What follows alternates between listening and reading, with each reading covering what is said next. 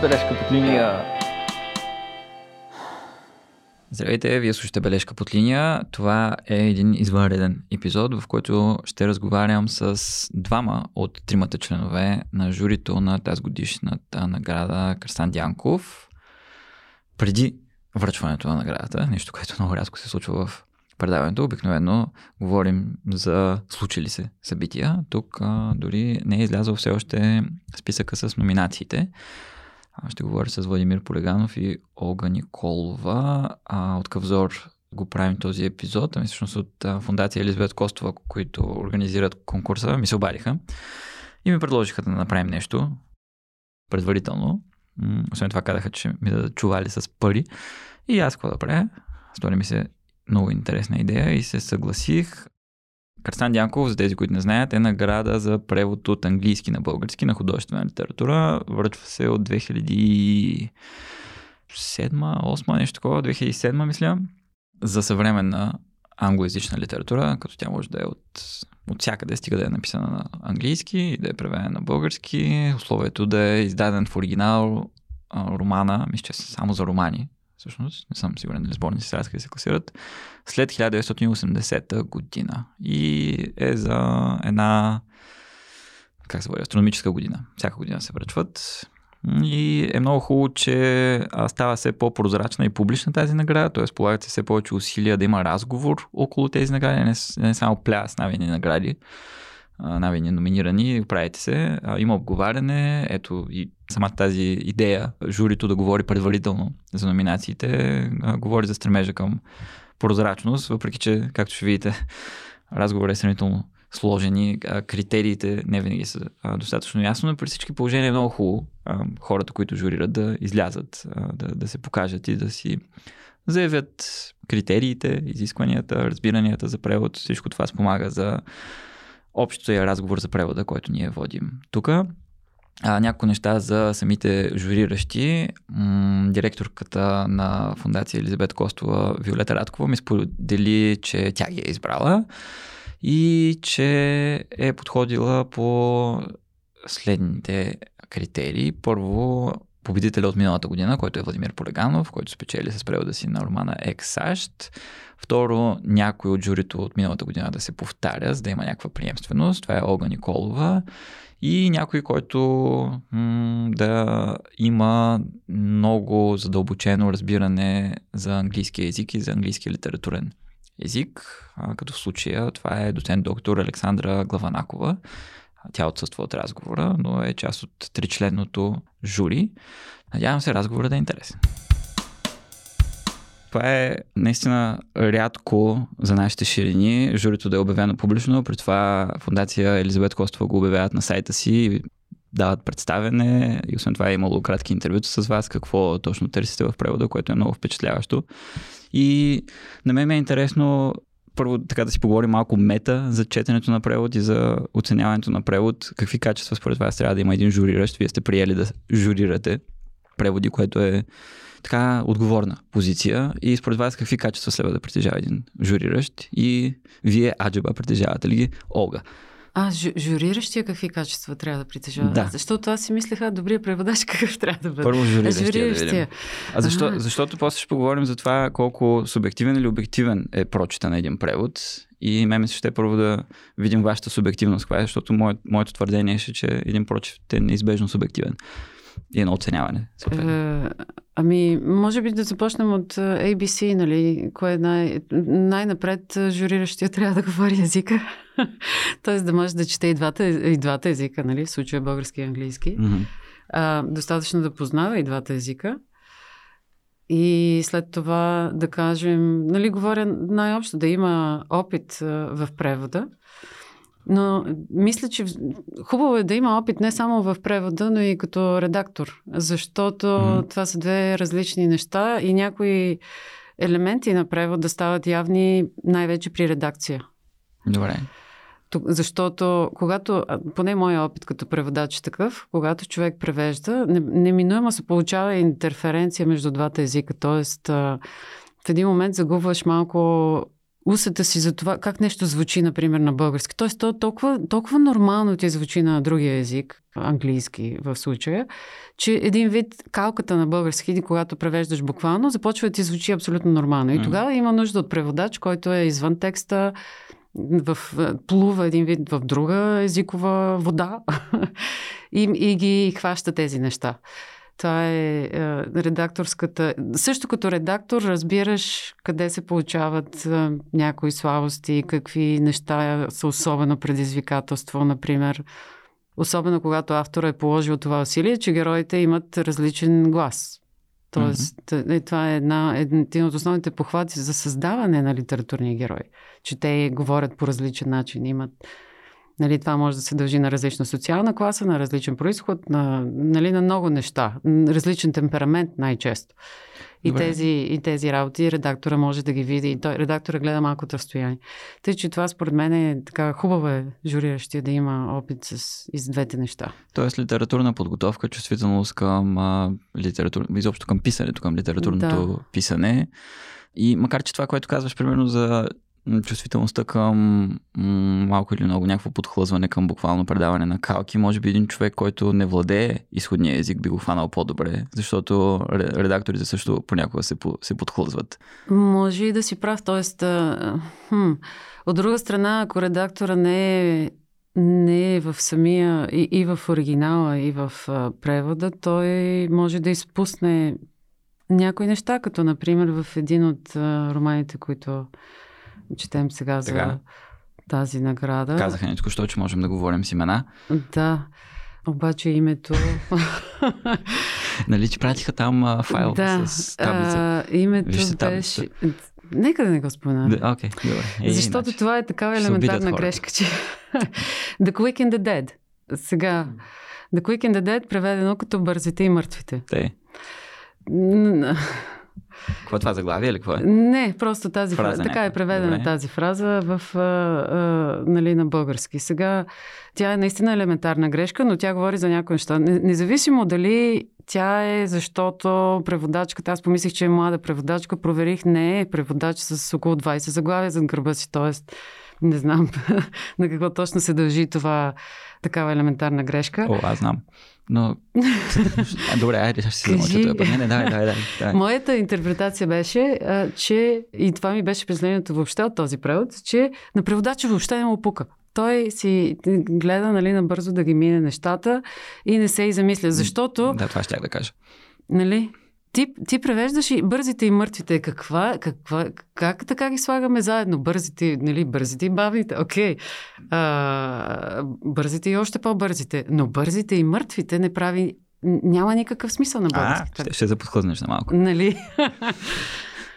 така. Ще, ще да кажеш правилно. Ама какво е това бързите? Смисъл да quick in the dead? Какво е? Аз не разбирам. Това е някаква устойчива фраза ли е да quick in the dead? Какво е? Ами, устойчива фраза. Най-малкото да Аз не знам какво означава. Какво, какво означава?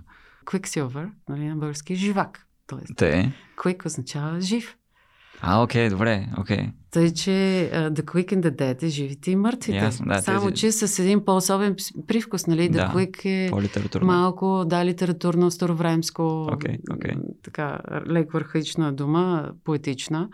Така че тя, тя е като особена оценка в цвета на фразата. Владо, а, към това, което Олга каза, бих добавил и... То, всъщност тя го, тя го каза. Внимателен читател, който а, е способен да види книгата в нейния контекст, а, като този контекст може да е, да кажем, тематичен, където се свързва с а, книгата, се свързва и комуникира с други текстове от даден период. А, може да е извън литературен, свързан с това, което книгата иска да разкаже и се опитва да разкаже, доколко успява да го разкаже. Е, този контекст за мен задава а, така, отсветява темите и придава важност на определени а, теми и идеи, с които книгата работи. И книгата работи с тези теми и идеи, които а, съответно пораждат образи, които пък изискват специфичен език, за да, за да бъдат описани на ниво абзац, сцена и въобще цял, цял текст. И понякога това, което споменахте, че на преводача може да не му пука нещо, да, да прецени, че не е важно, а, излиза в, в превод, който заглушава всъщност нещо, което книгата се опитва да, да каже, което е важно за, за книгата. Това, за което говоря, го имаше в а, две от книгите. Всъщност. Так щях да попитам за примери, Дали едната да. не беше даже тази, в която е и, а, бързите и... И ти няма да я кажеш. И мъртвите, да, да, не бих искал, но, но там имаше... За мен беше... Тогава си зададох въпрос всъщност... А, а къде почваме да търсим а, добрия превод? Кога започваме да го търсим? Дали когато сме си казали, окей, това е превод, който звучи много добре на български в а, огромна част от а, време. Дали? Ако приемем, че няма 100%, 100% не ги мислим никога. А, дори при писането, може би при самите... Няма когато гледаме и превод, има само да. задоволителен превод. Ако сме стигнали до това много добър, чудесен и така, звучи така, че като тръгнеш да, си търс, да търсиш образа на читателя, който е масов или не масов, си кажеш, че много от голяма, голям процент от този от тези читатели няма да обърнат внимание, няма да се хванат а, за нищо. Обаче пък има нещо в този превод, което а, макар и да звучи добре на български, а, всъщност скрива, а, как да кажа, важен стремеж на, на оригинала, да разкаже история. История, която се отразява от език, език, който се променя, който говори много важни, важни неща. Които обаче, сега като се замислиш, в България може да не са важни и да останат okay, абсолютно незабелязани. Да, да. Преди, преди да тръгнем по-конкретно да говорим. А, направим впечатление тук някои неща и мисля, ще а, малко да ги засегнем. А, точно в страницата на Елизабет Костова, м- тримата журиращи, третия е Александра Главанакова, а, сте казали накратко какво ще търсите в един превод. И примерно ми направи впечатление, че Владо е единствения, който споменава думата читател, при това два пъти. А, тоест, и ти преди, преди малко е спомена. Кой си интересува читател?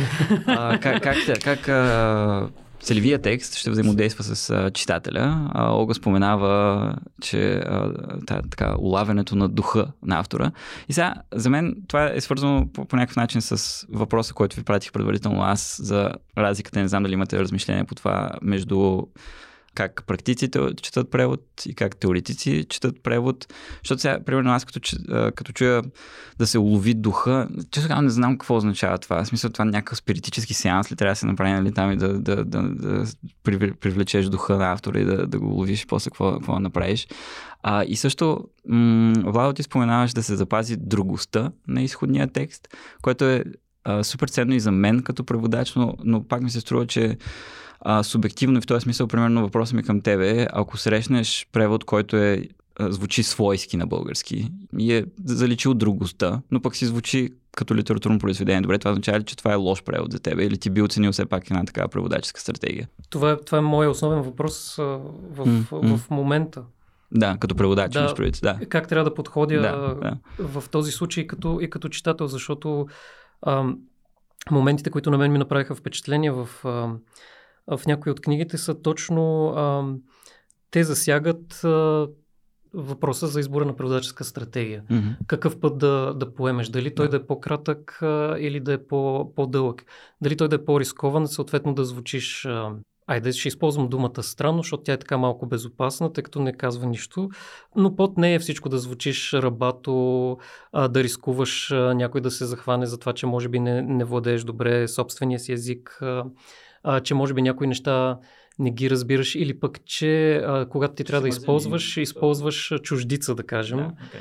е, и в, а, в тези моменти а, си личи, защото повърхността наистина е, е добра.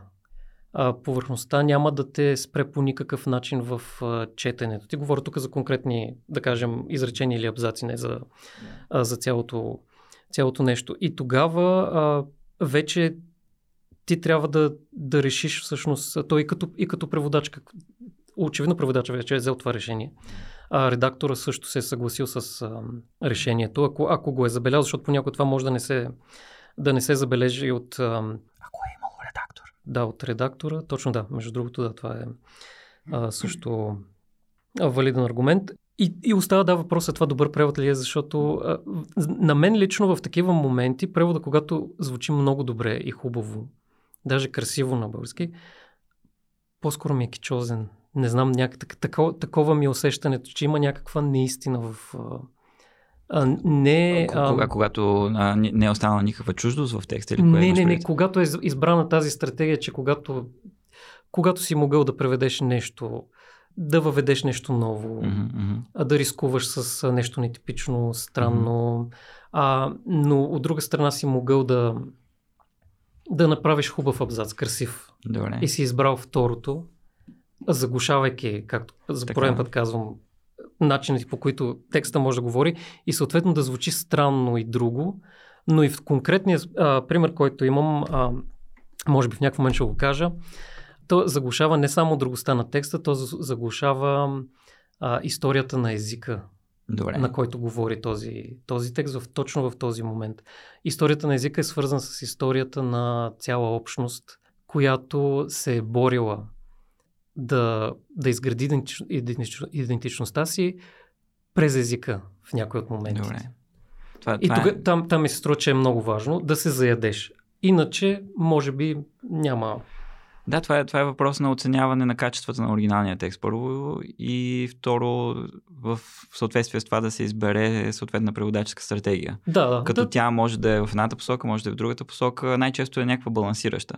Но аз съм срещал м- чудесни примери в двете посоки, всъщност. Текстове, които звучат а, съвсем свойски на български, т.е. Не, не се вижда нищо чуждо като език, като изказ, но си е една чудесна история и в този смисъл чудесен превод. И текстове, които звучат страшно рабато на български, понеже са внесени някакви а, страхотни чужди буквализми. И отново, може да звучи добре, ако е постигнат някакъв Да, да. баланс. Тоест, а, а, следва първо да се м- разбере каква дали изобщо преводач е разсъждава с това, защото то се личи. Понякога е манджа с грозде, а понякога се личи, че е из... Ама по какво се личи? А, когато са вземани непоследователни решения на парче, примерно е, е, една и съща ситуация в, на 100-та 123-та страница е преведена по един начин, на 251 по друг начин, м- с различни стратегии. А, личи си, когато а, преводача не е подхождал с идеята, че създава един цялостен текст, както обикновено един писател, един добър писател Мгм. а, възприема своето произведение като едно монолитно цяло, което следва да въздейства като цялостен текст, когато решенията са на парче си личи. Това според мен. И в този смисъл, според вас, вие обективно или субективно оценявате или някакъв баланс между двете, Олга? Аз съм абсолютно обективна.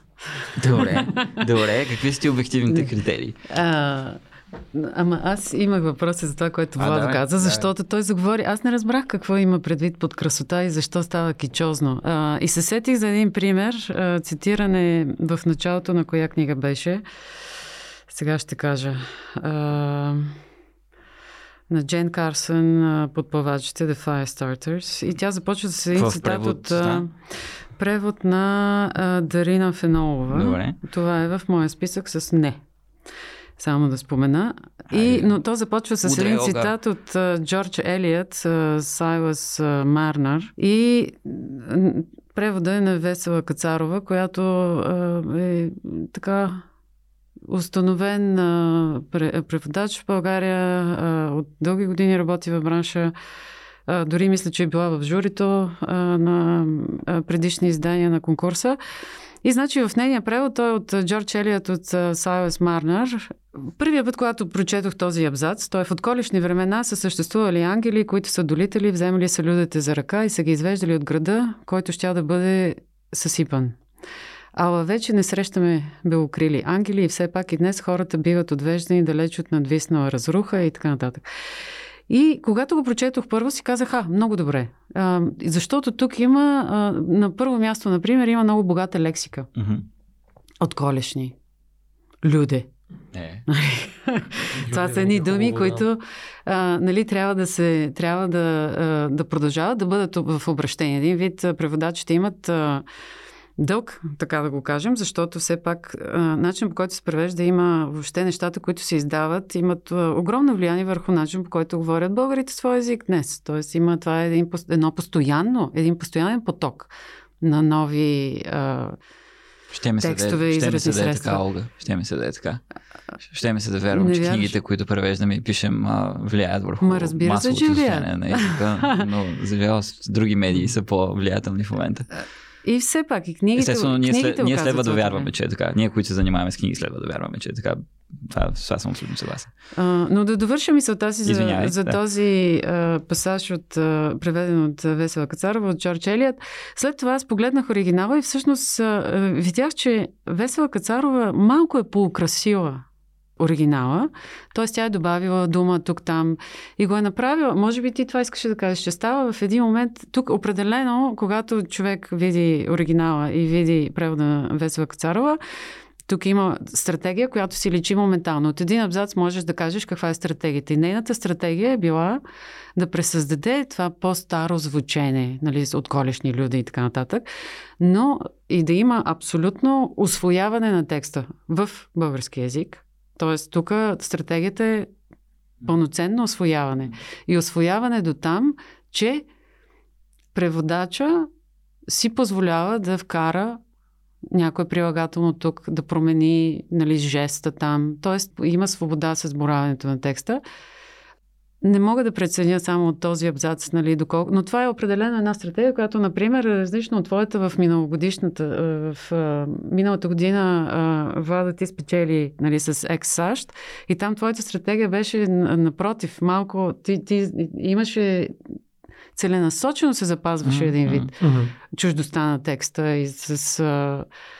Тоест, запазваше се някаква рабатост, такава нещо, mm. нещо друго, нещо, mm. което обаче добре се връзваше с това, че беше футуристичен. Mm. Нали, Точно да, роман. фантастика. 16 годишен разказвач, всички тези... Да, а, да. Разпадаш се свят, в който езика, той езика на български не, не се е оталожил, но това, което имах пред като, като кич, да, то кича би се получил в този абзац, който е цитира Олга, ако, ако се е отклонил до такава степен от, от оригинала, че, че скрива вече стратегия на оригинала. Mm-hmm. Ако тук тази, тази окраса, допълнителните прилагателни, дори може би използването на някоя дума, която на български звучи по-низкочастотна, така че да използва, да кажем, само стари хора. А, а на английски люде. не е така, да, люди.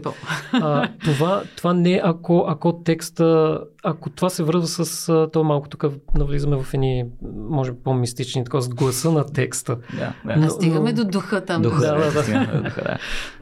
Но, но иначе, когато, ам, когато има специфична дума и тази, тази специфична дума, а, мен ме накара да, да се спра, защото а, избора и на български звучи странно, тъй като тя е дума от друго време в а, страните, в които се говори на английски. И аз трябва да проверя тази дума дали наистина е такава, защото това би било грешка на автора. А, и то сериозна грешка на автора а, с политически а, окраски, така, от, оттенъци.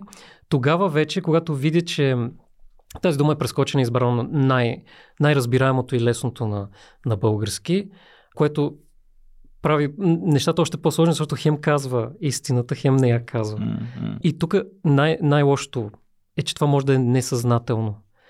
тоест може да не е истински, а, да не говорим за стратегия в този да. пълния смисъл на, на думата. И, и това е нещо, от което никой не е, а, не е застрахован и изразява желание да бъдеш, да бъдеш разбран като преводач което пък е а, чисто и важно желание, защото все пак ти работиш с... А, това ти е работата всъщност. Да, ти комуникираш, отговорен си за комуникацията на този текст с този читател.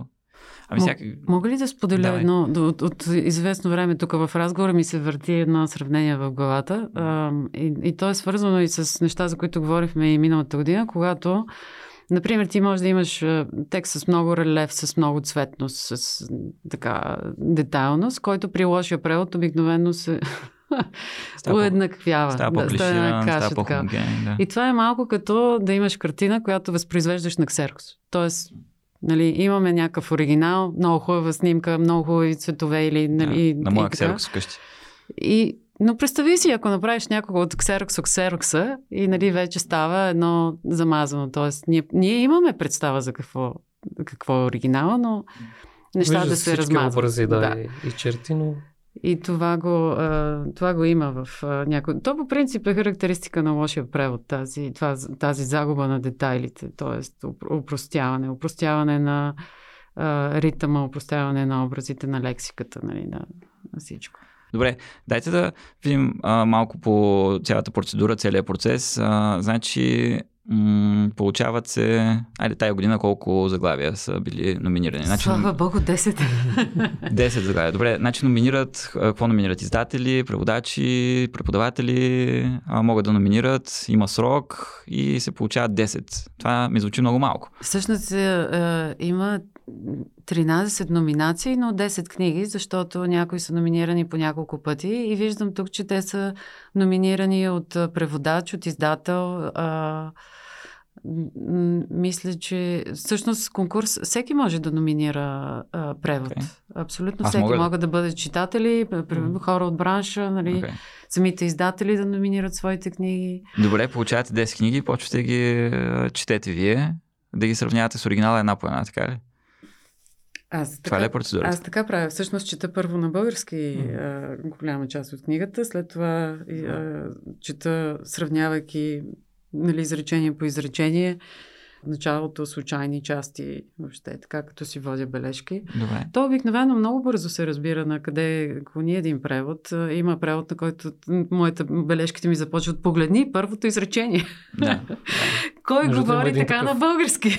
Първото изречение. Нали? Добре, Да. ка, в смисъл, по- спомняш ли си какъв е бил проблема с това изречение? Примерно? Ми, първото изречение. Защото кой говори така на български е много интересна критика, която може да се Но разчепка. това е най-честото, защото, да, ами тук ние може би се различаваме малко така в нашия а, уклон към а, нали, повече отчужд- отчужденост на текста или, и по, или по-голямо освояване. Аз мисля, че текстът задължително трябва да бъде освоен на български. Мгм. А, сега вече и, до каква степен може да се запази как ви, рабато сте хубаво, нали, че не, е- че не е нещо Ама, ама не е добре. вече смляна храна, нали, един вид. Има, има консистенция, някаква текстура особена в него.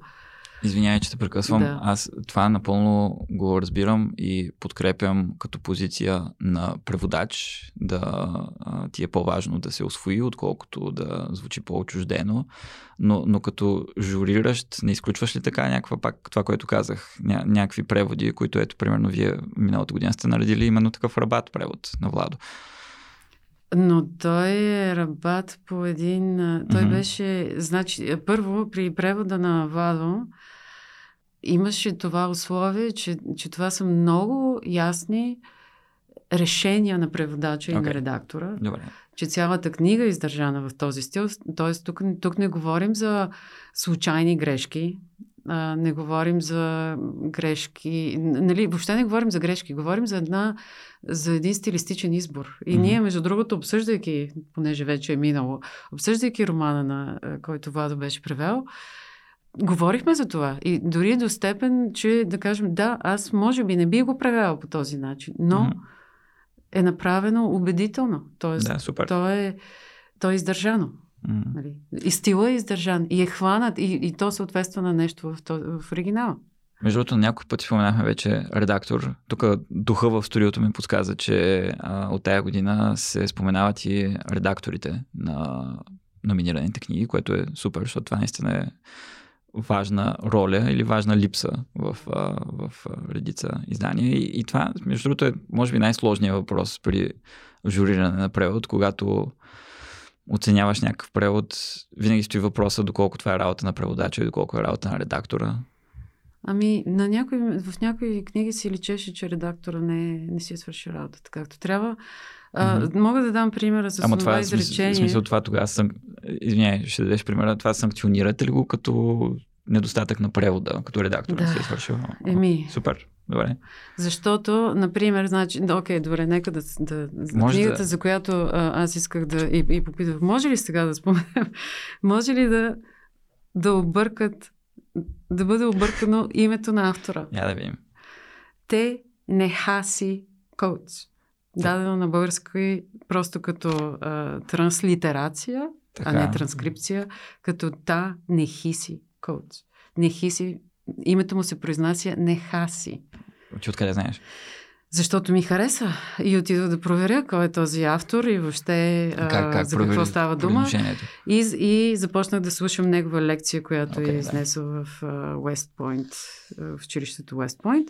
И там го, там го представят. На Википедия страницата му е дадена... Транскрипцията? Транскрипцията, да. Това е Тъй, че, да. понеже е не, необичайно, то действително Да, се да. изписва не Хиси, но името му е не Хаси. Окей, да, да. А, така че това е, това е огромен пропуск. Винаги си пускам някакви клипчета. YouTube много помага. по възможност самия автор да чуе как се произнася, макар че то често си е бал майката, примерно. Аз си спомням, че редактора на един превод на, на Владо на Те Чанг ми беше писал какво да го правим, той е Те Чанг а, с тая фамилия и аз написах някакъв е такъв а, мейл с, с всякакви съображения, защото той нали, има китайски происход, ама това изобщо не означава, че фамилията му трябва да се изпише както ги транскрибираме китайските имена, защото той си е американски гражданин, му се произнася по съвсем и, и, и така нататък, и така нататък.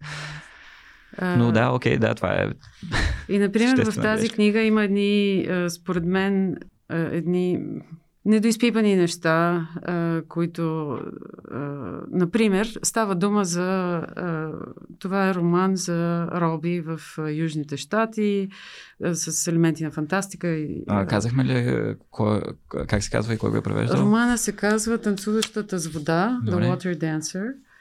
А, и преводач е О, сегашно Владимир. Германов ли беше? Да, Владимир Германов. А, Добре. А редактор, доколкото виждам накрая, е Антония Апостолова. Добре. Значи, понеже става дума за Южните щати, където се произвежда Вирджиния табако, т.е. тютюна, Вирджиния, всички го знаем от кутиите за цигари. И има една знам. фраза Virginia Quality Така. която, която очевидно е взета от това, което се изписва на цигарите. Тоест, че това е разпознаваемото качество на, на тютюна Вирджиния. все едно сливенски праскови. Все едно сливенски праскови. Точно така. Нали така? Веднага Да. знаем, да. Да. Кистендилски череши. А, и в случая обаче Virginia Quality очевидно се използва и като название за онези хора в, то, в този град, които се смятат за един виш сой, виш сорт. М. И това, но на български е запазено като качеството на Вирджиния. Да му донесе признание, например, сред качеството на Вирджиния. И според мен това не работи. Тоест тук е и не е единственото място. Има такива отпратки към начин по който се говори за тютюна. И, и това се прехвърля един вид на хората. И а, избора, според мен, тук преводача не е направил тези предварителни решения, как точно да се предадат тези неща в цялостния роман. И нито пък редактора е посмял или въобще е помислил да ги, да ги хване и да ги оправи. Тоест, така че да стане четимо на български. Ето пак а, мисъл за читателя някакси а, липсва тук според мен. Аз в Да. момента чета, чета а, Път към висшето общество на Джон Брейн в превод на... Той е стар превод, 80-те години. Не, даже по-рано, мисля, че 70-те. А, на Александър Хрусанов и Цветан Стоянов. И там има толкова много реалии към някакви британски неща и всичко това е оставено просто е, е така без никакви уточнения. Те не са мо- можели да ги проверяват по това време, сигурно де. Но мисълта ми е, че това също би могло по някакъв начин да мине, а, ако го прием, че нали, това са някакви реалии, които не са толкова съществени за, за разбирането на текста. Разбираш горе-долу за какво става въпрос и те си говорят за някакви чужди работи и има някаква екзотичност в това. Си представям там 70-те години, като се чели Джон Брейн хората, а, някакви марки коли, а, някакви марки дрехи, не знам с кой, нямат никаква представа, някакви писания за какво става въпрос. И на мен от сегашна гледна точка ми струва странно да се оставят тия неща, не се въведе читателя в тях, но пък тогава по някакъв начин ми струва, че е работил. Аз помня примерно 90-те, ранните 90-те, като съм чел някакви книги и съм срещал някакви думи, а, окей, то, това е чужбина, имат някакви странни работи, окей, минавам и заминавам, то не е толкова важно в крайна сметка и може би също работи. Стига да е последователна стратегия, защото това не е. Защото, примерно, ВОК, като списанието е обяснено в бележка под линия, ама някакви други неща не са и е малко недодялно, според мен. Да, ние може би сега сме малко разглезени, защото сме свикнали, че веднага може да проверим кой какво е на телефона. И това също. И това също. А, аз имам също спомен така, когато съм чела едно време, че някакви неща са оставали като една, една мини енигма така в твоето съзнание, но след това постепенно се попълват. Нали, има, имаше чар в това. Не знам. Хубаво е да, да, да има. Но, И, има чар, има чар в но, това. но с- наистина тази произволност, която се вижда а, от бележките под линия, кое, защо решаш да обясниш нещо, А друго, а не. друго не. Ама А, то там не може да, в смисъл, ти с бележките под линия си мъртъв Точно, като да. преводач. Ти не, там? можеш, ти не можеш да вземеш правилно решение за бележката под линия. Това е моето твърдение. освен да не я използваш. П- ма пак е грешно. Пак е грешно. Може би да, да. Има да, съгласен съм, но, но просто... Добре, какво, какво впечатление ви прави за, за тая работа? Защото, примерно, аз скоро, м- скоро, скоро преди една година четох един ръкопис на една преводачка, която беше претупала текста и не беше слагала почти никакви бележки под линия и това беше от, от, от бързане, от не- нежелание да се занимава. В смисъл, очевидно, очевидно. А, но това би могло да е и целенасочена стратегия. Нали, знаете, че има школи, в които бележките под линия са почти табу. Въпреки, че те се разчупват в момента. Американците почнаха и те да слагат от време на време бележки под линия. На вас какво ви е гледащо? А, кон- конкретно за тези книги, които сте чели, какъв е подхода там към паратекстуалното уточняване на неща за читателя? Ни спъква на Богдан Русев превода на Мгм. Вавилон Тайна Така. история. Там, а, там всъщност е много особено, защото бележките под линия са лични направо. Тоест, там преводача директно има бележки на автора, които автор е добавил, Аха. и има бележки на преводача, в които преводача се обръща към читателя и им се извинява и им, и им обяснява. Взел съм ето, как, ето такова Да. решение, ще, ги, ще давам думите изписани на латиница, знам, че това ще ви затормози, но така съм решил. И той създава, това е много особено, защото създава един допълнителен пласт а, към романа, който е който съществува единствено в българския контекст, нали? Преводача, мгм. В случая нали, Богдан Русев е взел това решение също, че той ще има, т.е. един вид той напомня това, което вие четете е превод и аз съм този, който ви превежда към М, Виждам, тази. виждам че, че тази това интрузивност ви се струва симпатична на вас. На мен ми беше симпатично, да. Аз бих казал същото, Добре. въпреки че ам, ако говоря извън книгата, извън опита си с книгата и с превода на Богдан Русев, бих казал, че това в никакъв случай не трябва да се, Да, ето. да се случва, но, но е факт, че даже любимата ми бележка под линия започва с хм. И след това има няколко реда уточнения, което ам, е всъщност, а, той там се занимава с нещо, което а, така подлага под съмнение казаното от, а, от авторката, което пък се връзва с общата рецепция на тази книга. Тя е една противоречива в а, контекста на така, съвременната фантастика книга. М. А, не само с избор си на тема, но и най-вече с работата си с а, езика. Доста се говори за нея. Тя взе много награди. Една от, един от въпросите е заслужава ли ги или не. Но това е при, при всяка книга. Така че в този случай, в който имаме ед- едно ясно заявяване от самото начало, да знаете, че четете книга, която е фокусирана върху езика, върху начин по който езика се променя, върху начин по който различни структури, най-често властови, влияят върху езика. Този избор на стратегия, това вкарване на гласа има едновременно и а, за да покаже, че има такива структури, които ти влияят как четеш. И такава е дори гласа на преводача, Преводача. в този момент, но и че те могат да бъдат а, субверсивни по някакъв начин, да, да поставят под въпрос авторовия, авторовия глас. А, например, в това тук ми стори абсолютно уместно, когато превеждах на бележките на Тед Чанг след в- издихание, към всеки разказ има бележки как той е стигнал до... Мгм. Идеята как е... Има един момент, в който преразказва разказ на, на Филип Дик и казва какво се е случило там.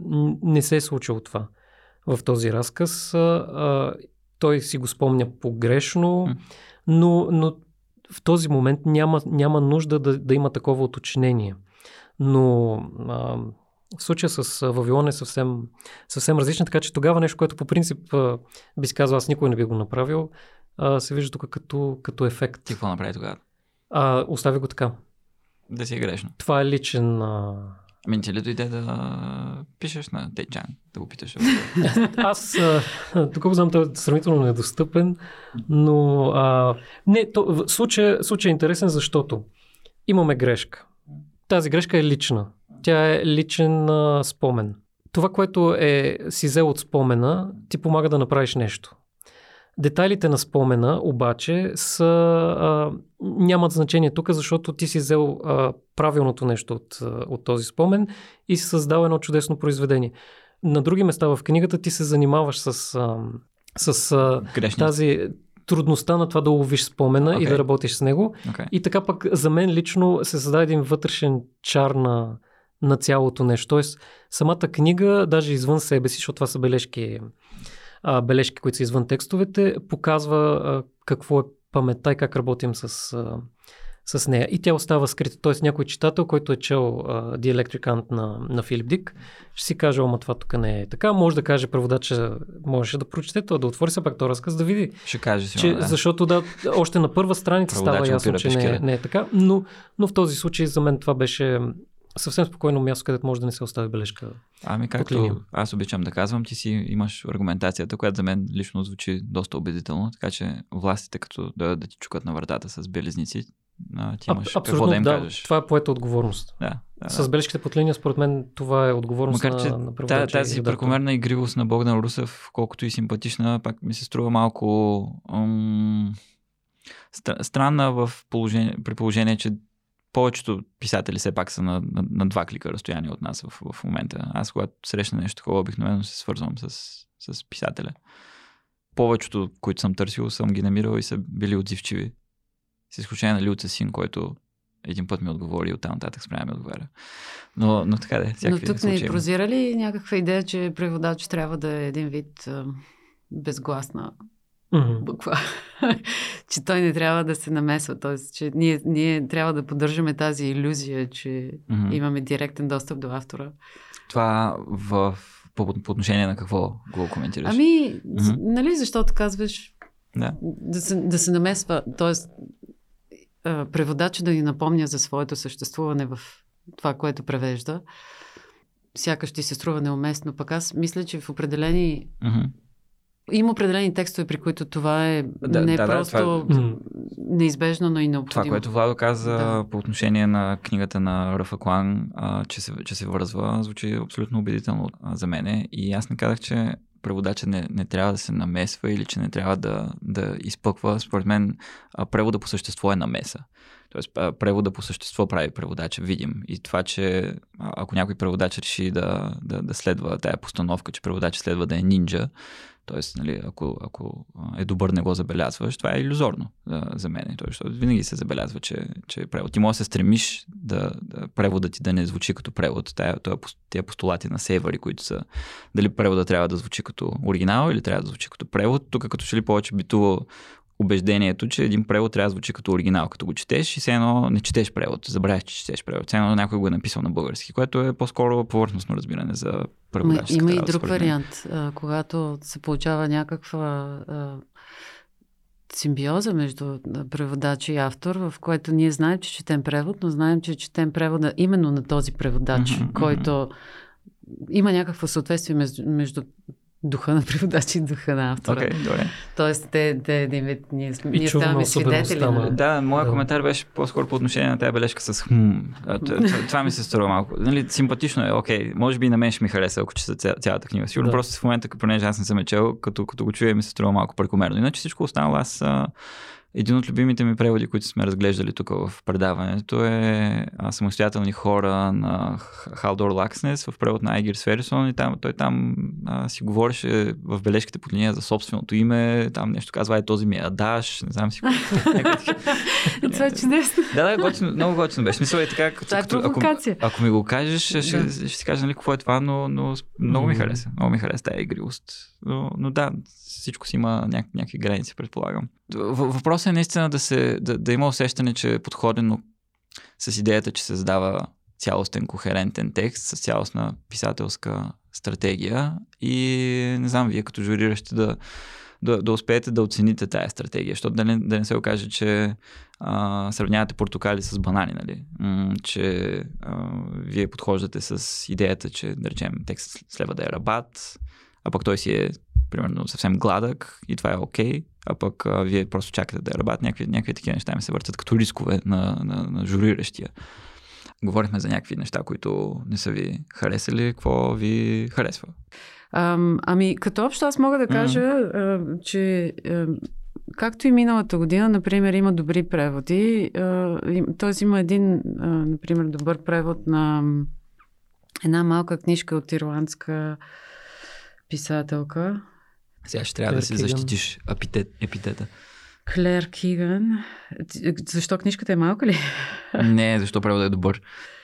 А, моята бележка гласи след добър професионален превод и добра редакция, но самият роман не е особено труден, а това е едно от, едно от изискванията. Все пак е един от зададените критерии в този конкурс. То е okay. Просто това не е а, текст, който изисква някаква, някакво особено словесно майсторство. То е Ма има ли такова? Не знам смисъл. Аз може би твърде много съм навътре, защото отдавна не съм превеждал. Достатъчно е да сравним този роман, например, с okay.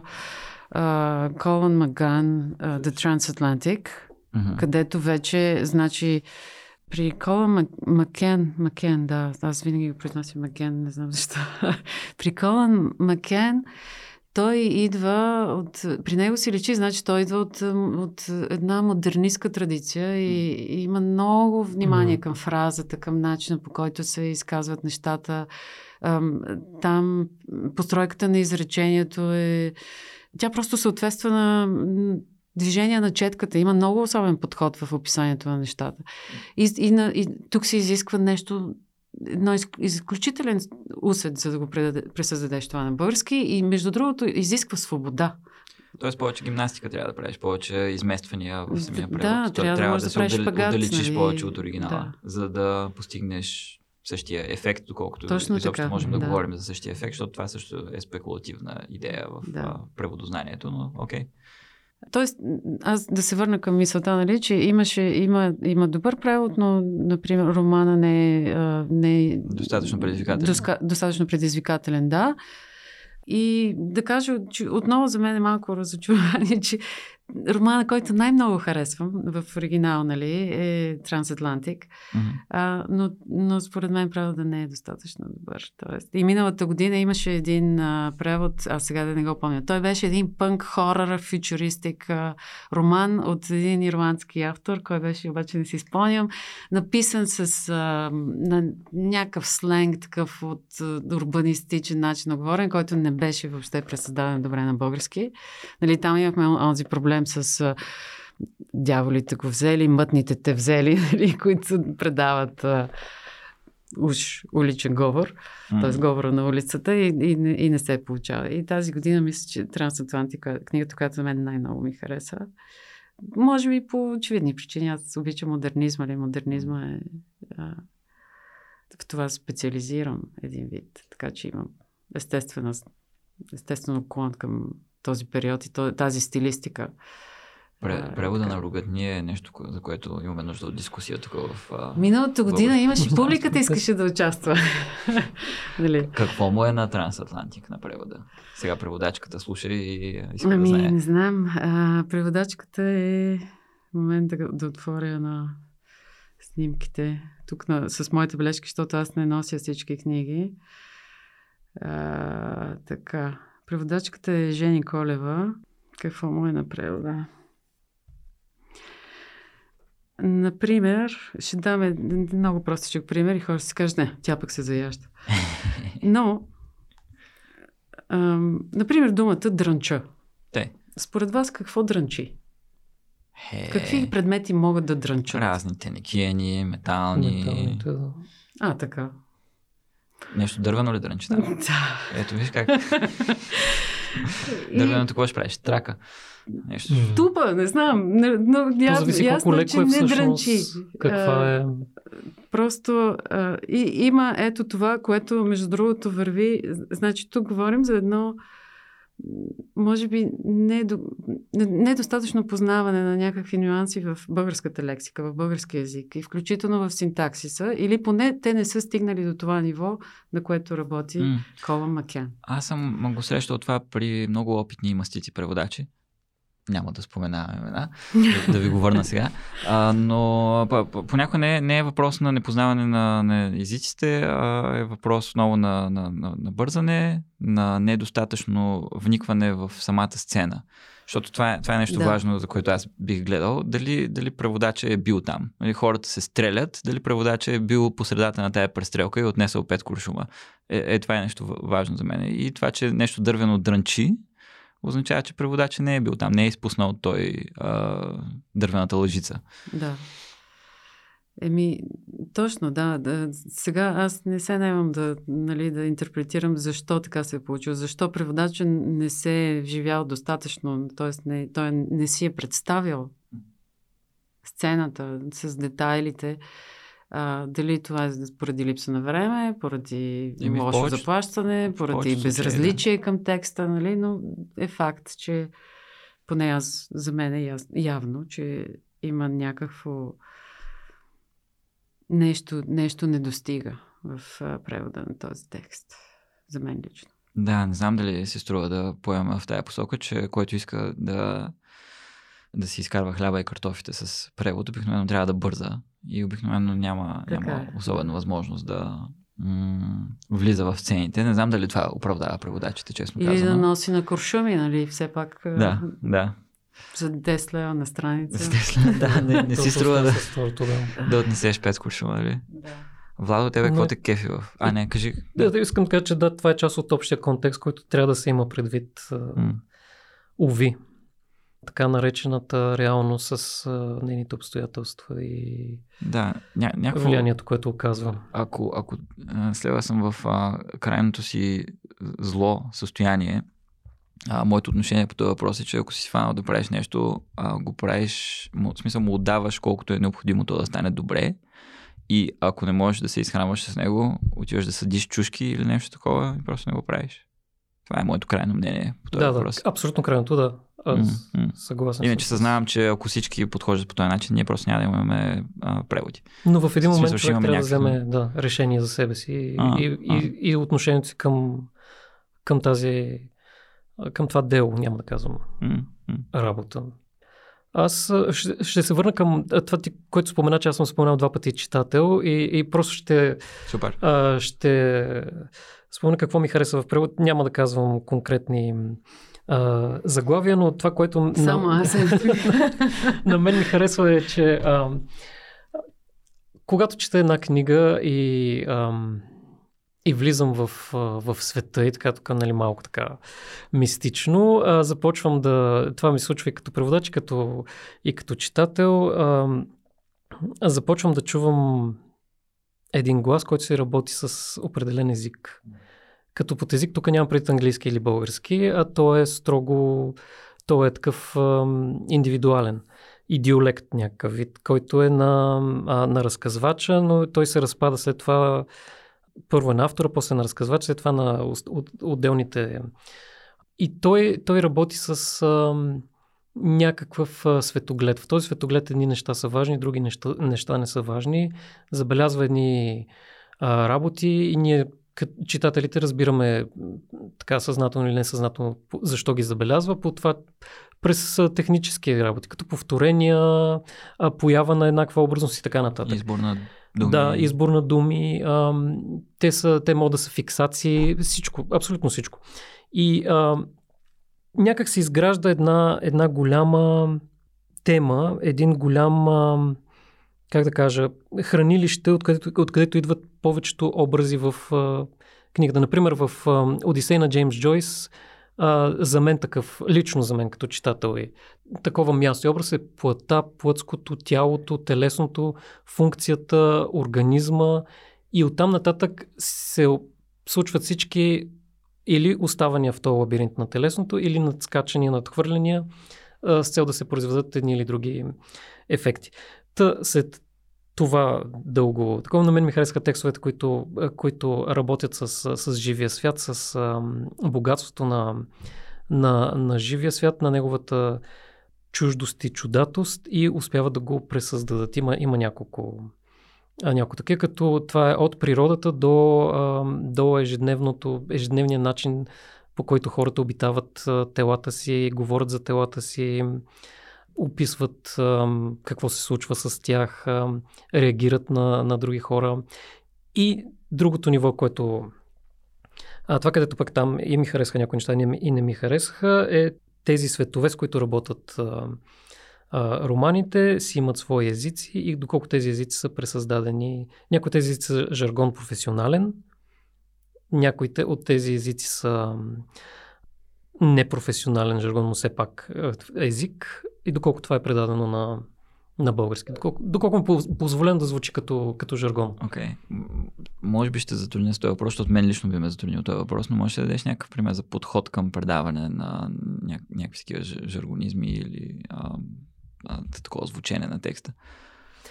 А, става въпрос за леко изместване на, като тук пак отново е избор на, на преводач, но да кажем, да вземем първото изречение в романа Съпричастният. А, окей. Голям, а, така, многоцветен букет от а, писатели с различни происходи. Така да, е, да. да, да, да, да. да. Много са разнообразни книгите. Да, така. Да. И, а, и там започва с а, едно изречение, което а, според мен звучи а, хубаво на български, връзва се с, а, с общата тема на, на книгата, казва, пак е това, което казва, това, което казва, което иска да каже, но не го казва. А, но не е толкова конкретен, колкото английски, където английски работи с а, абсолютните типични думи за... А, не, то нямаме книгата майка. Да uh, I am a spy, a sleeper, a spook, a man of two faces. Да, ето, всичките тук думи, които ги имаме, Spy, Sleeper, Spook, всичките те а, сочат към конкретен... А, те дори, дори а, активират един вид а, жанрово четене на, на този текст, има, на английски. А, литерация има. Когато прочетеш този текст, това изречение, а, знаеш, че има нещо, което е свързано с а, начина по който на английски пишат трилъри, а, криминални романи, а, знаеш, че ще се активират а, в твоето читателско очакване неща като а, тайни служби, дори, дори да не си чел, чел книгата. Но в българския, то пак казва всичко това, но го казва по един много по... Общ, значи, би казал общ и образен. А ние имаме ли ня... според теб? Нещо, Точно това се чуда, да. да. Имаме което... ли такива думи, с които да... да... И е тук вече, а, вече се е трудната задача на на преводача или риска, който, който поема. Като, това, това е пример, който аз давам с... А, да.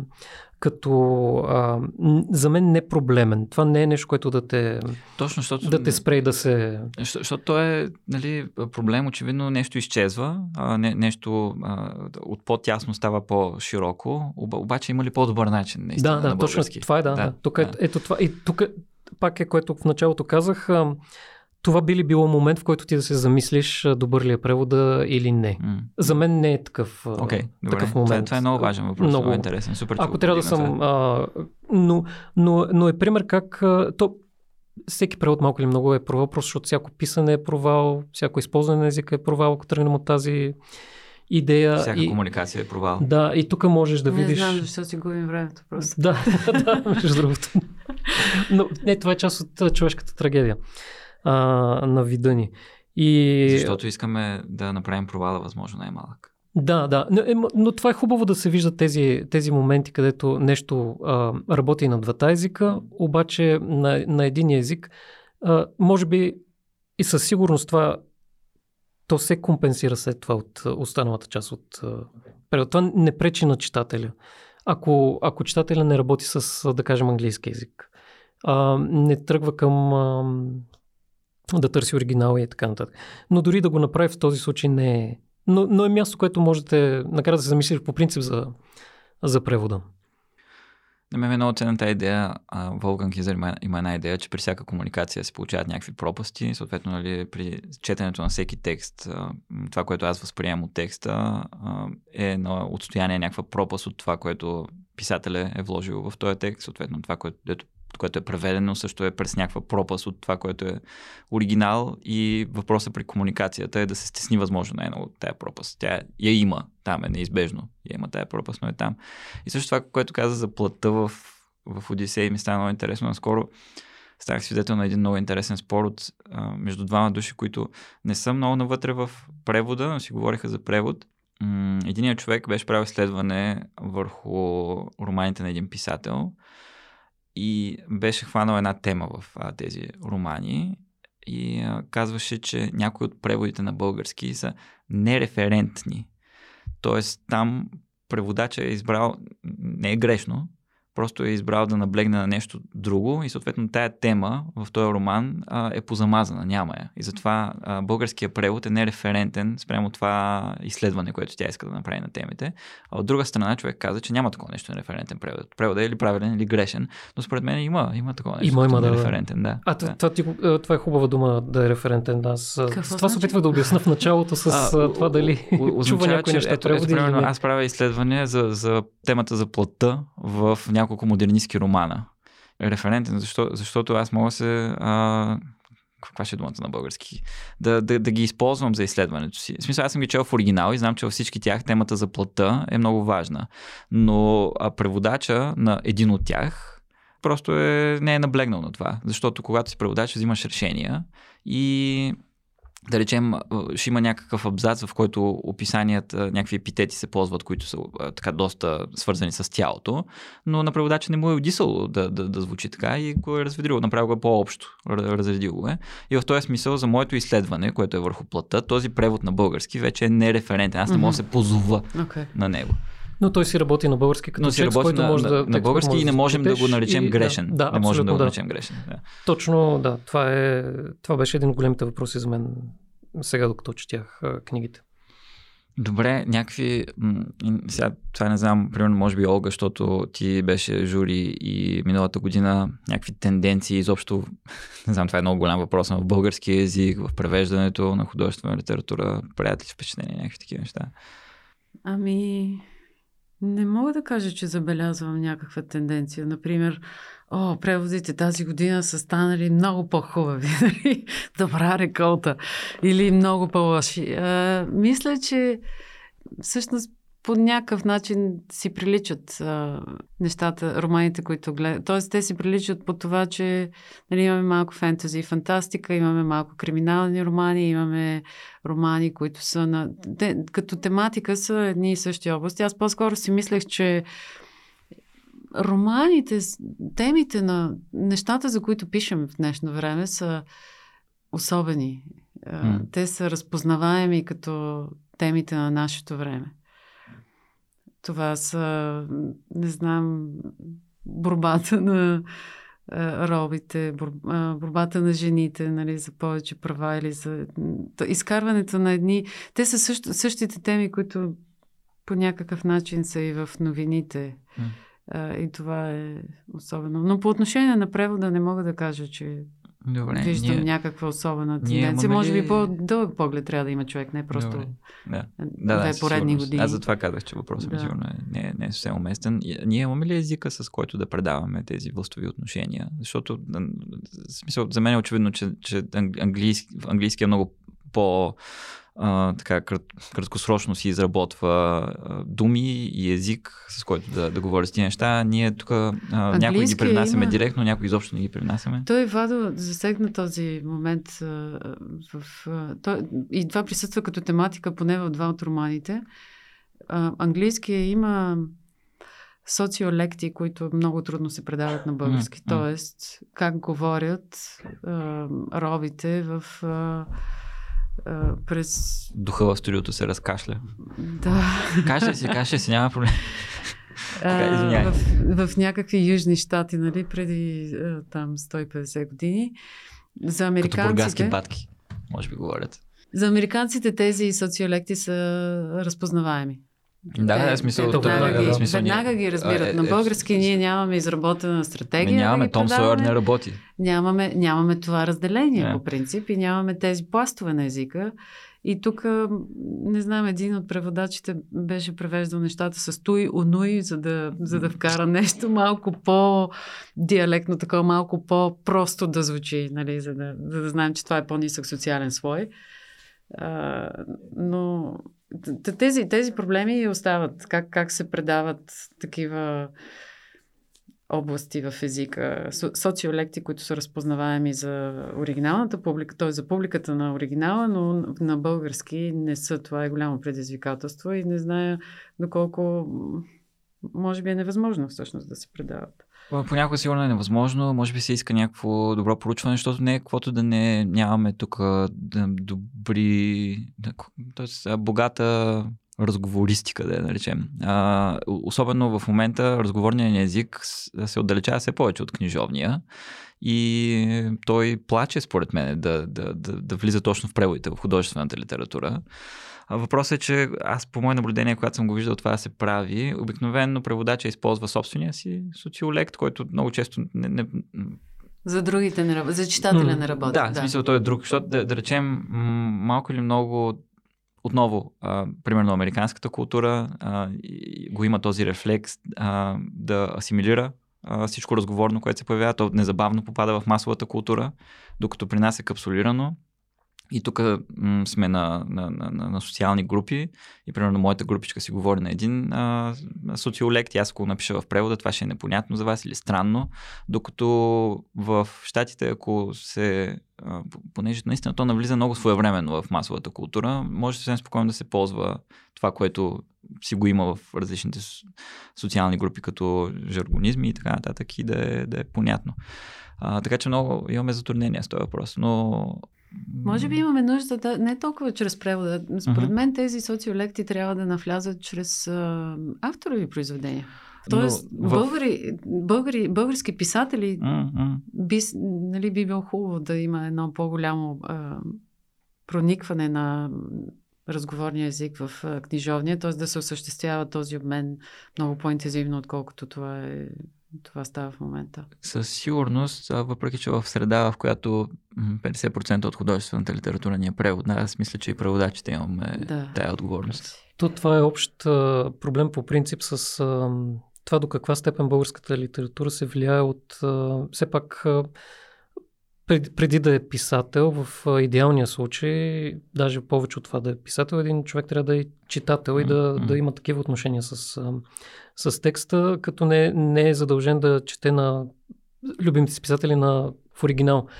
Това, което аз съм забелязал, като това във връзката с а, а, липса на нещо в български язик, защото не е дошло от писателите, но пък е дошло от а, преводачите и как преводачите могат да влияят върху българската литература е, че виждам много, много романи на български писатели, млади, сравнително млади, които слагат бележка под линия, която е тип преводаческа. тя не е тази аз комуникирам с текста си, чуйте моя глас на автора, а тя е уточнение. Коя група каква е, как, кога са издавали албуми, къде се намира едно място. Включително съм виждал, за съжаление, и обяснение на, на препратка. Прав тази okay. препратка, защото Mm-hmm. Да се защита, нали, да бъде разбран а, Ама що не максимално. Не как, си, как смееш? А защото то няма място в, а, в текста. Okay. Текста не го изисква. Тоест, а, okay. текста не е тип, Ако да кажем, yes. The Infinite Jest на Дейвид Фостер Уолс, където бележката под линия или а, всъщност там има и бележка под линия, има и в а, края на текста, имат роля то е различно. Тук, тук то ти обяснява нещо, което и, и нарушава тази условност на света, защото ти се потапаш в един свят, започваш да четеш, но всъщност виждаш, че авторът ти говори като, като себе си, като човек, който е в, в ежедневието. Добре. Без обаче да има желание да ти опише Разбрах, процеса си. Разбрах. Трябва да има, например, за мен голям. Това, между другото, имаше през пролета ателие за превод в Фундация Елизабет Костова го организира. Там имаше много теми. Много теми бяха засегнати и проблемни области на това какво е трудно да превеждаме, какво, как трябва да превеждаме. Аз говорих за фантастиката, което е тотално а, отделна, отделна тема, но, но тогава споменах, защото го видях в програмата и ми се стори като най- най-трудно и предизвикателно е езика на LGBT Q плюс общността, който е а, той е, нали, може да бъде проследен исторически как се е развил, а, почти изцяло идва отвън и е много жив в момента и е, е език, на който се реагира. Но говориш за смисъл англоязичните страни. Нали? Да, така, да. да. Как от тук нататък, как се, как се подхожда, как се отразява в превод историята на този език, промените, това, че някои думи ги е имало преди след това са освоени иронично, неиронично. Всичките тези неща, това го няма. И това може да влезе наистина през български, през български текстове на български автори, които, които говорят от, отвътре от, тази, от този свят. Но според мен може да навлезе и през преводни произведения и добре забравената практика на паратекста, на предговора или послеслова в преводното да, издание. Да, това е, това е. Друга такава област, между другото, тя ми прави впечатление просто последните години и тя е защото просто обществото вече, технологията и хората, които се занимават с технология, а, са все по, повече, по-видими. А, е то, точно жаргона на хората, които работят с машините, с които ние работим да. всеки ден. Телефони, смартфони, компютъри така нататък. Така наречените IT специалисти, да. които не ползват български язик. Не, да. И работят в същото време с език. А, говорят български, но... Живеят сред нас. Да, живеят сред нас. нас и, да. а, има текстове, които са написани на... И, и този език навлиза не само в... Фанта... Той навляза в фантастиката отдавна и е проблем при превода на фантастика, но той навлиза все повече в а, съвремието. Да кажем, а, автори като сега сещам за Ник Харкълай, да кажем, а, а, сина на, на Джон Люкаре, който не е фантаст, но все пак работи с тези теми. Томас Пинчън също. Как това се... Как нещо, което на, на английски не звучи странно, преведеш ли го на български, започва... Звучи странно, да. Веднага ти не го и превеждаш даже. Сложиш ли го в а, а, български текст под, под някаква форма, то започва да звучи странно и, и придава една особеност на, да, ако е странно в добрия смисъл, обаче то не е. Да, да, абсолютно да. да, да. Така че това е, това е, е, е другата област, която ми е направила на мен впечатление.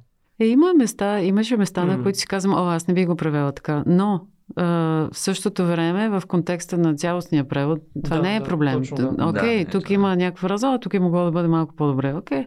Но това не, това не превода, иначе като цяло е добър. Тоест, той mm-hmm. си има Именно. свое звучене. Постигнато е това с гласовете, между другото, което, които чуваме, когато четем. Един, един път питах моите студенти дали... Казвам, вие като четете, чувате ли глас в главата си? Те са така, какво? И ти го каза като нещо, което едва ли не се подразбира, обаче не съм сигурна доколко... Може би не, да. Доколко това е съвсем естествено или е не, типично мисля, за нас, които сме в бранша. и имаме, да, нали... но аз а, също чувам гласа. И аз чувам гласовете. Да, аз даже главец. чакам момента, в който започвам да го чувам ясно и след това се връщам и оправям. Особено в началото. Страница не отразява да, това. Да, да, да. Началото най-много време отнема. Ама добре, ма какво натежава в крайна смисъл? Вие прочитате и ми оставя някакво общо усещане. Водите ли се някакви точки, примерно, нещо такова? В смисъл, в крайна сметка. Или просто се стига накрая до да и не. Аз си водя бележки, имам си, бележки по самите. Да, да. А, да речем, аз а, журирах един а, студентски конкурс за превод от китайски. И тогава самата а, организираща страна ни беше дала една таблица с а, техните критерии, това колко точки се отнема, ако примерно а, има сгрешен смисъл, така отявлено сгрешен смисъл, нали, нещо, което е обективно сгрешено, колко точки се отнемат, а, имаш общо нали, 100 точки и отнемаш от там от 100 точки. Стилистика. Аз не боравя така с точки. Не, смисъл, смисъл за конкурс, за превод на романи, така, със сигурност без, без точки, ама накрая как става нето, дато? Те, те съвсем естествено. Да, нали, интуитивно някакво. Моя опит е, че те съвсем естествено се разполагат на един спектър от много буквалистски недодяван превод до много е, професионален гладък. Да, между другото, темата за оценяването на превода си е отделна дисциплина в а, областта на преводознанието и си има специални изследвания, които също са супер объркани, как точно mm-hmm. да, да се оценява превода, какво точно трябва да се вземе предвид. А, супер сложно е и там положението. Но това е само една малка капчица от а, цялостната област на преводознанието. TE се нарича Translation Evaluation.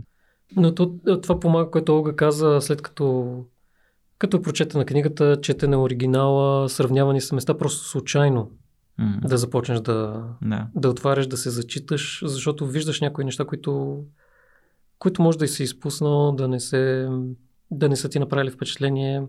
Тази консистентност на, на образността и съответно езика, който я предава. Ако си забелязал някъде някакъв, някаква цепнатина, дали може да откриеш в други места, където а, тази образност, да кажем, е в, а, на фокус. В стълба към небето а, има едно връщане към а, Гор към а, живота му, а, към цялата там гей общност и всички тези неща, където а, телесното също много присъства, където а, езика, да кажем, в оригинал е много по-конкретен, ясен и води до, до много ясен образ но в български да са изпуснати някои mm. неща, но те звучат много добре на български. в тези моменти.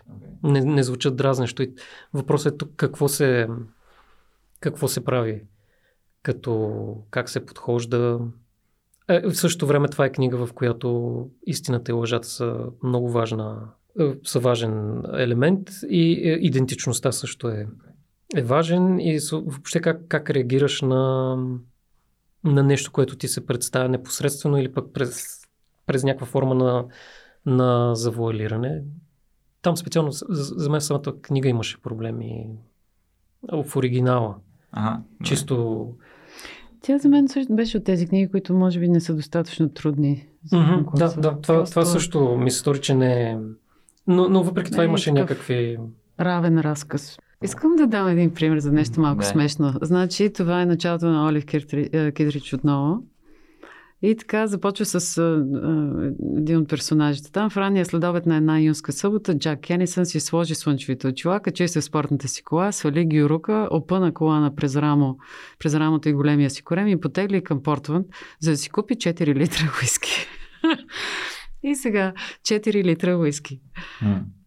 Не, на английски имаме гален. Mm-hmm.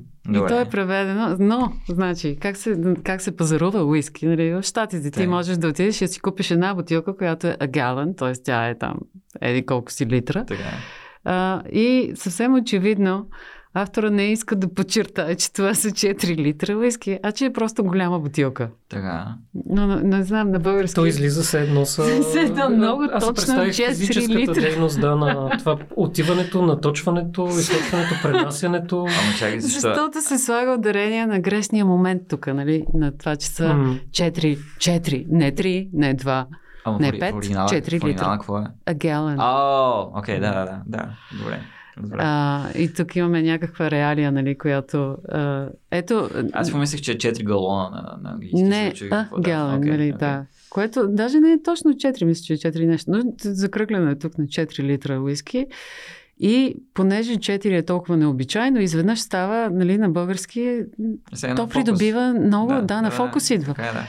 а, защото е необичайен елемент. Или се едно, нали, да, да, да, примерно да има някакво описание, той беше на 2 фута от, а, от мене, да речем, което е очевидно някакво при, при, приблизително, Да. пък на български го направиш, той беше на еди колко си сантиметра цяло и еди колко си... Да, е с Да. инчовете и с такова. 58 см Да. и 60. Окей, okay, последно, ние в момента записваме на 24 октомври. Епизодът сигурно ще излезе около 2 ноември, когато вие ще обявите списъка с номинациите. Какво правите сега от тук нататък? Колко дни остават? 7-8 дни? Как ги класирате тия а, номинации? Имате 10 книги. А, имате ли бройка, която трябва Събираме да, се. да, да седи в списъка с Не. номинации или не? Мисля, че няма, да. да. Добре, какво, Няма какво как. точно? Как точно ще обсъждате? как Миналата точно ще беше косите? смешно, защото нали, при размяната на имейли преди... Ами, имаме една среща, журито, на която всеки от нас номинира и обсъждаме. Един вид минаваме Смисъл, през а, извиняй, всички текстове. Направим впечатление, че ти преди малко каза, тази книга е, от мен има не или нещо такова. Да, да, аз Какво? имам списък с Да не, не. да, твърдо не, твърдо да. Аха, добре, и така. една-две, които са, може би. Но миналата година при имейла при, преди първата среща на журито беше неминуемо вашите номинации ще се застъпват, т.е. има някакво очакване, че ние ще номинираме едни и същи заглави, Ага. само че миналата година имаше много малко застъпване. И Кол, беше колко нещо- заглавия имало миналата година? Но миналата година имаше 25 Да, да, заглавия, да. което, Да. нали... А, и Ами това тогава е супер започна- интересно да се каже, че, че се получава така. А, много е ценно да, да се знае, че се получава така при журирането. Да. И тогава започнахме един вид. Тогава започнахме от твърдо, твърдото не и се придвижвахме към, към датата. Тази година, при положение, че има 10 а, романа, може би ще бъде по, по-лесно. Тоест, наистина, може би ще има застъпване в нашите номинации. Но Добре. да, предстои едно голямо обсъждане за краткия списък и след това, след две седмици, ако не се лъжа, отново се събираме и обсъждаме вече с, а, след като отново сме обмислили нещата, прочели, а, развили своите аргументи за, против, кой според нас, всеки един от нас, а, кой би следвало да спечели, вече отново се събираме и обсъждаме и трябва да стигнем до консенсус. Коя, кой преводач, М. кой превод е най-добрия. А, много се радвам, че дойдохте да си споделите за част от работа. Според мен разговора за превод е много труден. Колкото по-малко разбираш от превод, толкова по-лесно изглежда това, това нещо превода, но колкото повече надълбаваш в него, толкова повече осъзнаваш. Поне аз съм така, колко невъзможно е да се говори за превод. И аз mm.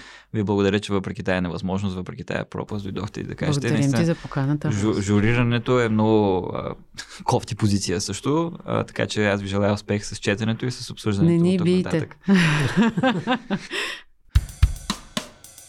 Благодаря още веднъж на Олга Николова и Владимир Полеганов, че дойдоха да си поговорим и се поставиха така в уязвимата позиция да защитават своите оценки в журирането на конкурса на Кръстан Дянков на фундация Елизабет Костова. Благодаря и на фундацията, че финансира този епизод.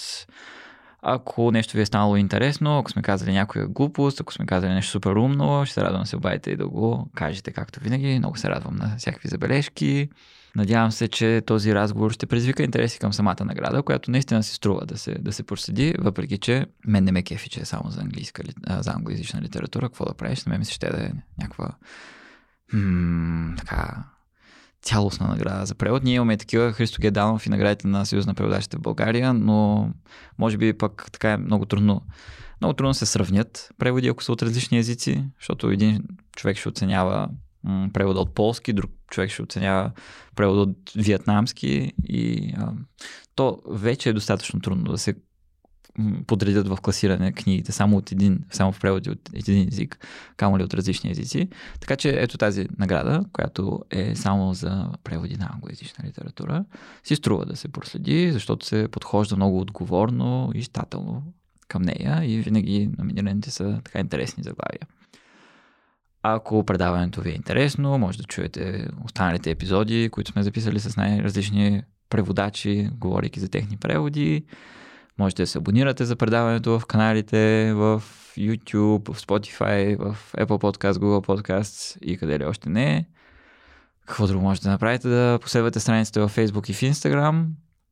Също, ако искате да ме почерпите, с което бихте подпомогнали по-лекото осъществяване на следващия епизоди на предаването, може да го направите на patreon.com, наклонена черта бележка под или buymeacoffee com наклонена черта бележка под, където съответно може да регистрирате периодично или еднократно дарение.